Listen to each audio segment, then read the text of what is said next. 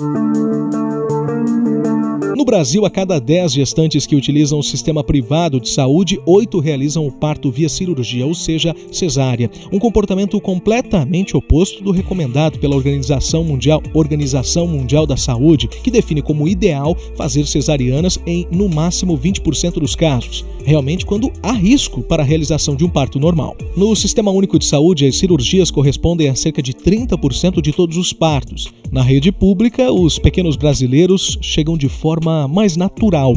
O Repense desta semana discute o cenário obstétrico, passando pelo comportamento das mães e profissionais e os riscos de episódios de violência durante os partos. Eu converso com a enfermeira obstetra e parteira Cristina Topala.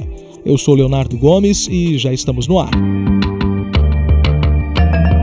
Repense Band News FM. Bem, Cristina, depois de mais dois anos de pandemia, você acredita que esse cenário, diria até histórico, de discrepância entre partos naturais e cirúrgicos mudou? É, as mães e os parceiros têm optado mais pelo parto normal? Então, acho que a gente está em um processo de caminhada, de, no sentido de das mulheres se informarem mais, se empoderarem, entender também esses benefícios em relação a um parto natural, um parto normal, que seja e, a, digamos, a, as contraindicações de uma cesárea, por exemplo, é, agendada, que se a gente for parar para pensar, na época das nossas mães, isso era muito comum, né? Então, ah, não, eu nem, nem pensei duas vezes, já marquei cesárea, nem quis saber, nem quis entrar em trabalho de parto e acabava já em, é, sendo submetida a, uma, a um procedimento cirúrgico. É, o que eu percebo é que ainda essa realidade continua em relação ao número de cesáreas, tanto o nosso estado quanto o Brasil, né, em termos de, de, gerais do Brasil. Então, principalmente nas instituições privadas, a gente ainda tem um número muito alto, acima desse né, desejado, que é o preconizado pelo Ministério, como tu havia comentado, dos 20%. Então, ainda na rede privada, nós temos realmente índices de 80%, 90%. É, eu não diria assim 100%, porque já existe esse movimento pró do parto humanizado. Então, mesmo naquelas instituições onde prevalecia a cesárea, hoje já temos alguns é, médicos, né, alguns obstetras que já também praticam o parto normal. Mas ainda, digamos assim, é um processo de, de mudança a passos lentos, porque a maioria dos, dos obstetras realmente preferem operar do que digamos, né, investir num parto normal e na questão de indução, que a gente sabe que leva mais tempo, né, e realmente é uma dedicação em relação àquela, àquela mulher, àquela cliente. E sobre, sobre o que tu perguntou em relação ao parto domiciliar, eu percebo que teve uma, uma curva de elevação no início da pandemia, que foi ali por né, 2020, nesse primeiro trimestre ali de 2020, por conta dessa, dessas dúvidas, de medos, né? Então se falava muito nessa contaminação hospitalar, é, né? Como é que vai ser? Vou ter parto hospital, no hospital e de repente, né? Há uma contaminação em relação ao bebê, em relação à mãe, tudo era muito novo. E aí eu percebo que uma parte dessas mulheres migraram para o parto domiciliar, é, digamos, fugindo desse do local, né, desse ambiente hospitalar por conta desse medo da transmissão do vírus. É, mas não, não vejo que foi tanto, tanto essa mudança, sabe? Tipo, quase 50% das mulheres migraram para o parto domiciliar. Eu acho que existe um, até porque assim, existe um perfil de mulheres que buscam essa assistência e também existe essa busca atrás da informação. Não é só o local, né? Então elas realmente têm que ter uma preparação, tanto principalmente emocional quanto informação técnica, para ter essa segurança de não, eu quero parir em casa. Né? Então, para algumas mulheres sim funcionou essa questão da, da proteção, de estar em casa. Então, por exemplo, às vezes, ah, o meu parceiro, uh, conta, né, meu parceiro uh, pegou vírus ou está né, com Covid. Então, elas preferiam ficar em casa para não ter todo esse transtorno também de, por exemplo, o parceiro não estar junto no nascimento ou às vezes uh, questionavam essa questão das visitas, né? Ah, mas então os meus pais não vão poder visitar o bebê na maternidade. Ah, então quanto tempo que eu vou né, sem visitas? Então isso também acabou interferindo nessa decisão, nessa escolha. Quando a gente analisa, Cristina, esses dados, é, fica evidente a, a, discrepância. Isso a gente já destacou aqui. Mas o que parece, pelo menos é, olhando por cima desses dados, de forma até um pouco mais rasa, é de que parece que existe uma, uma visão mercadológica, principalmente é, nas instituições privadas, né, onde o número de partos é, cirúrgicos é muito maior. Né, em alguns hospitais, em algumas unidades, passa de 90% e os partos normais são exceções. É, de fato existe essa, essa visão é, voltada mais realmente no financeiro, no, em como para o hospital e para a equipe pode gerar é, muito, ser muito mais benéfica a, a, realização de uma cirurgia do que um parto normal? O que eu observo na, em relação à minha experiência assim, da profissional em relação a essa questão é que sim, que tem esse interesse, né? Então, como tu falaste, mercadológico, então a gente sabe que é, tempo dinheiro, né, para em algumas né, situações.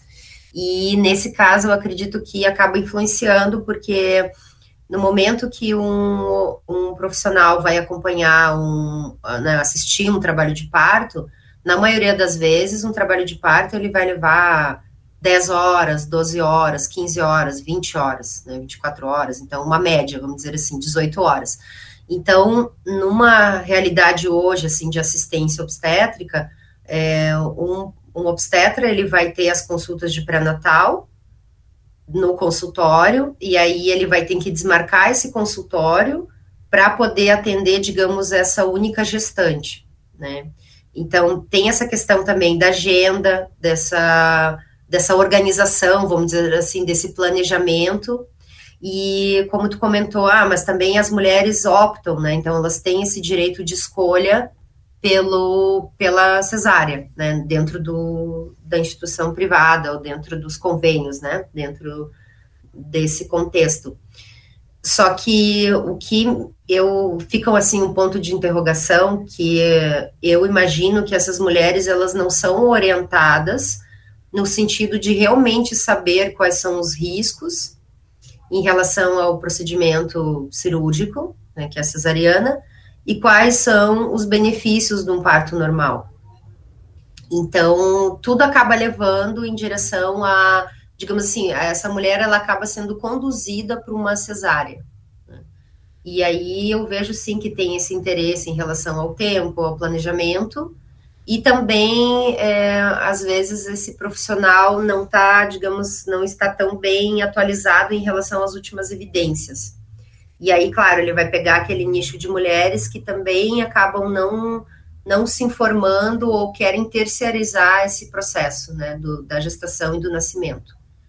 Então, acho que seria esse o movimento que é o que, digamos, o movimento humanizado está lutando para mudar essa realidade.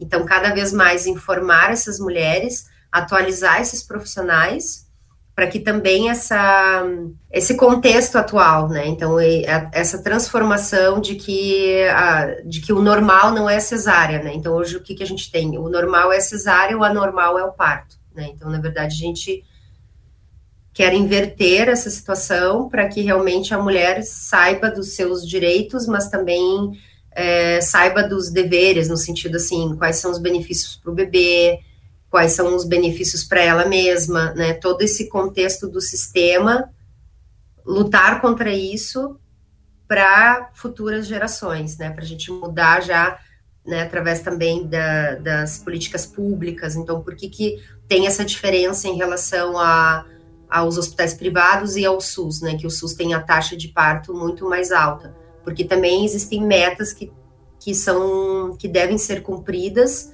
e que os hospitais do SUS eles precisam mostrar, digamos, esse, esses essas taxas, né, de que ah, aqui nós tivemos tantos tantos por cento de parto que está se aproximando dessa dos 20%, digamos, né? Então também tem essa diferença porque que tem mais no SUS do que no privado.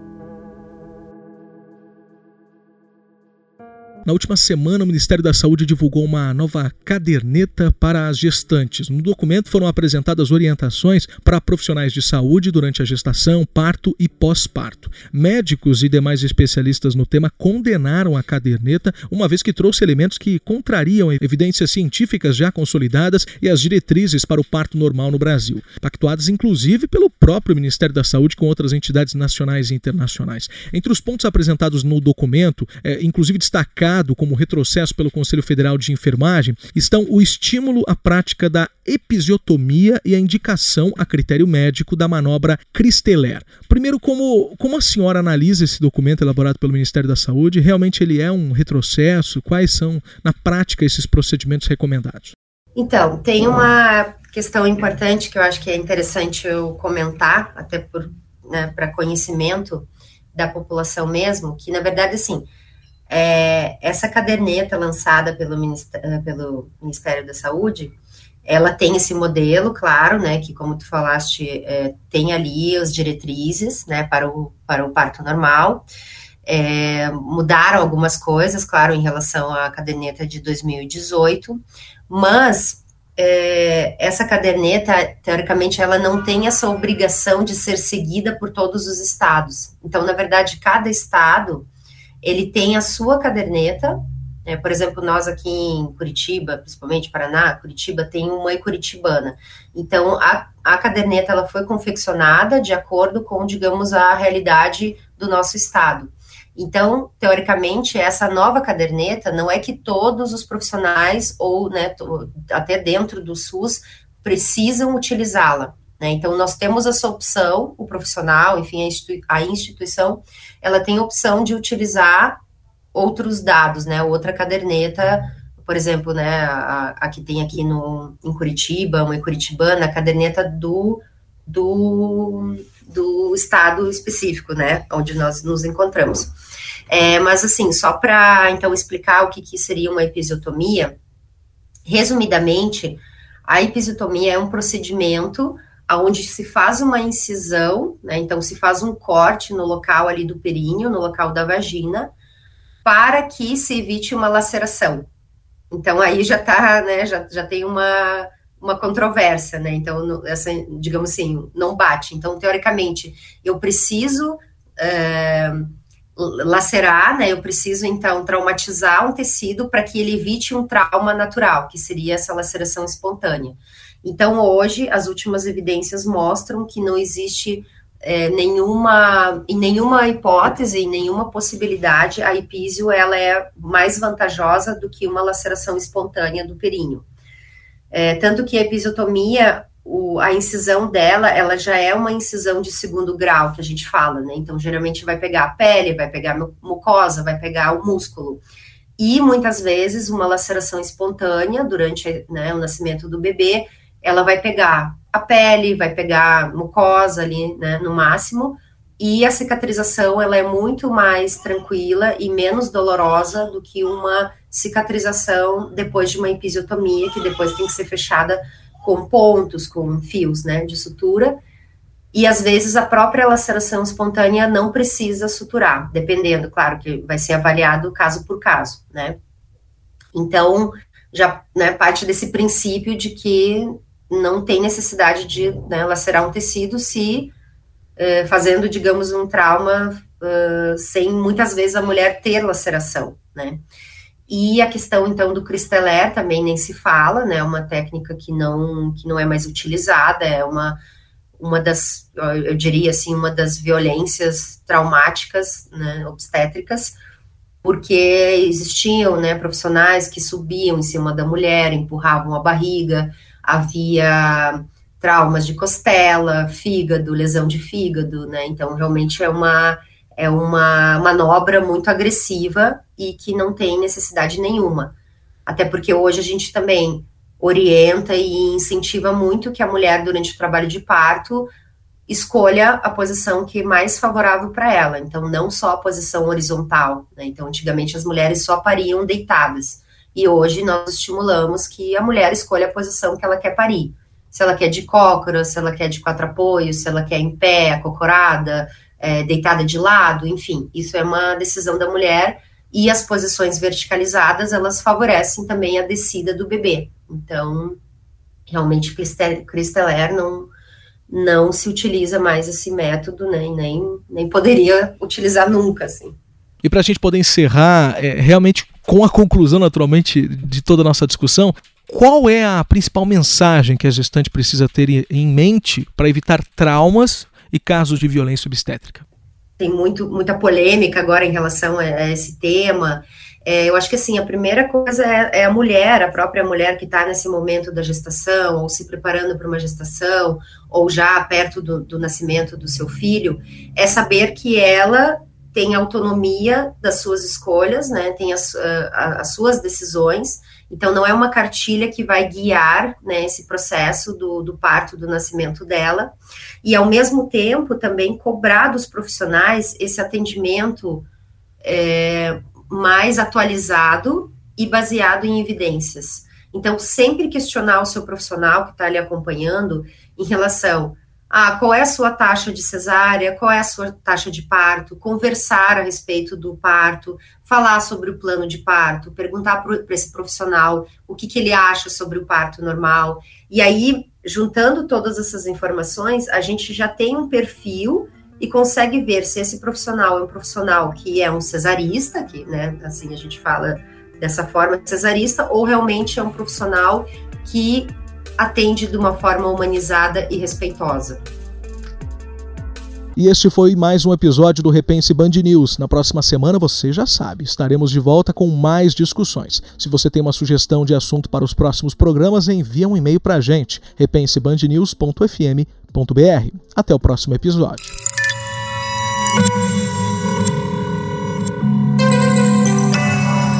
Podcasts Band News FM.